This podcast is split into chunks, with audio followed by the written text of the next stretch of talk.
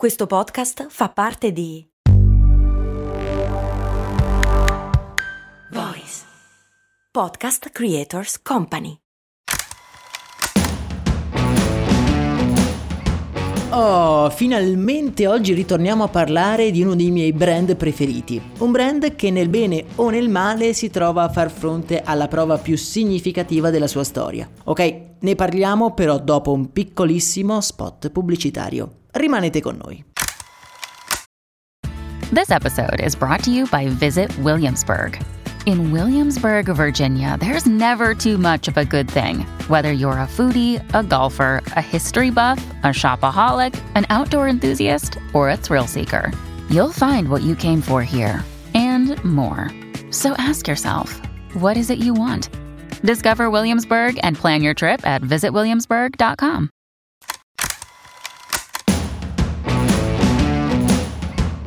Bentornati miei cari e miei cari, io sono Max Corona e questo come sapete bene è Brandy, l'unico sguardo curioso sul mondo del business. Oggi parliamo, come avete intuito dal titolo, di Netflix e della sua recente perdita di abbonamenti seguita da un pericoloso crollo in borsa. Ma prima di capire se effettivamente Netflix stia o meno perdendo il gioco dello streaming, mettiamo i numeri nel giusto contesto.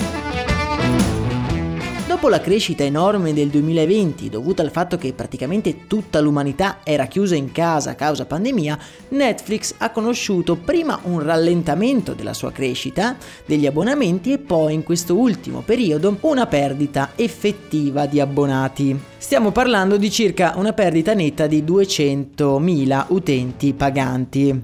Ma questi 200.000 utenti sono tanti o sono pochi? Beh, per dare il giusto contesto dobbiamo andare un attimo con ordine. Se consideriamo i più di 250 milioni di abbonati di Netflix, 200.000 persone che si tolgono dal servizio non sembrano un numero così elevato. In più dobbiamo considerare che in America il brand ha recentemente aumentato i prezzi, un fatto che da un lato non è andato a genio agli utenti che si sono ovviamente disiscritti in circa mezzo milione, dall'altro però ha anche aumentato i ricavi, quindi questo potrebbe essere positivo per il brand. Netflix ha inoltre perso quasi 700.000 utenti russi, conseguentemente al blocco della piattaforma dopo l'aggressione della Russia all'Ucraina. Quindi se analizziamo i numeri considerando queste due perdite, se non ci fossero state, quindi se Netflix non avesse deciso di aumentare i prezzi e se la Russia non avesse deciso di aggredire l'Ucraina, ora staremo parlando di circa un milione e mezzo in più di iscritti e nessuno si sarebbe lamentato, anche se per gli standard di Netflix non sono dei numeri tanto confortanti.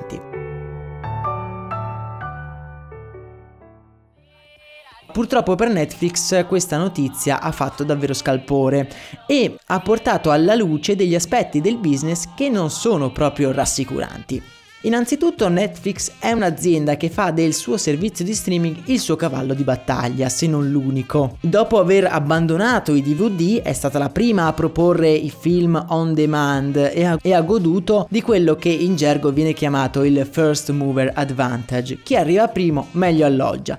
Però purtroppo nel business questo vantaggio non dura per sempre, o meglio non dura se non si innova. Netflix nell'ultimo decennio, va detto, ci ha provato ad innovare, prima slegandosi dal dover pagare ingenti diritti per i film per la sua piattaforma, finanziando le proprie produzioni. Poi ci ha provato inserendo i giochi nel proprio catalogo e ora ha annunciato di voler inserire anche la pubblicità. Purtroppo per Netflix per poter innovare servono dei soldi e il gigante americano non è che proprio navighi nell'oro, i suoi ricavi provengono solo dagli abbonamenti e sono infinitamente minori di altri concorrenti come Amazon che possono contare su altri business per finanziare l'innovazione nello streaming video. I server della stessa Netflix, giusto per dirne una, sono di proprietà proprio di Amazon la competizione è quindi impari o super semplificando possiamo dire che Amazon Prime Video sta finanziando i nuovi titoli anche con i soldi di Netflix. Anche Disney Plus sembra un concorrente davvero troppo forte per Netflix, sia da un lato di merchandising sia da un lato anche di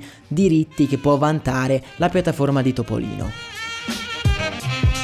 L'intrattenimento in generale mi dà l'idea di essere un settore che si sta stabilizzando dopo una fase di crescita esponenziale. È uno di quei settori con cui possiamo divertirci ad immaginare i possibili scenari futuri. Vi dico un attimo come la vedo io, poi nel canale Telegram che vi linko in descrizione voglio sentire anche la vostra opinione. Ecco la mia previsione. Presupponendo che Amazon sia imbattibile, i servizi di streaming andranno sempre più verso un accentramento dell'offerta. L'attenzione, il tempo e i soldi delle persone non sono infiniti, quindi si andranno a scegliere soluzioni che forniscono l'accesso a più piattaforme contemporaneamente. Per esempio Sky lo sta già facendo, con l'abbonamento alla piattaforma si possono accedere sia a Netflix sia anche a Disney Plus in determinati pacchetti. In secondo luogo, vedo molto bene il modello dello stesso Amazon Prime Video. Ti abboni ad Amazon Prime, che poi sei comunque abbonato perché vuoi le consegne gratuite, però con pochi spicci in più ti puoi abbonare temporaneamente anche ad altri canali, ovvero alle altre piattaforme. Vuoi farti la maratona di Star Wars? Perfetto, con 2 euro in più al mese ti puoi abbonare temporaneamente a Disney Plus Vuoi guardarti il trono di spade e via di HBO Max, un hub unico in cui i canali sono le altre piattaforme di streaming. La storia di Netflix, che tra le altre cose potete trovare e riascoltare nel podcast Story di Brand, link in descrizione anche di quello, ci ha insegnato che l'azienda è sempre stata capace di reinventarsi e capire come sfruttare le rivoluzioni tecnologiche a proprio favore. Sono sicuro che ci proverà anche questa volta, anche se la concorrenza è davvero agguerrita. Io personalmente, se fossi in Netflix, proverei a puntare sui giochi in cloud, un'area dell'intrattenimento ancora non del tutto coperta. Voi che cosa ne pensate? Quale sarà il futuro dell'intrattenimento video? Fatemi sapere le vostre opinioni a riguardo nel canale Telegram che trovate nella descrizione di questo episodio. Per oggi è davvero tutto, noi ci sentiamo domani con un nuovo succulento episodio, augurandovi una splendida giornata, vi abbraccio forte. Un saluto da Max Corona.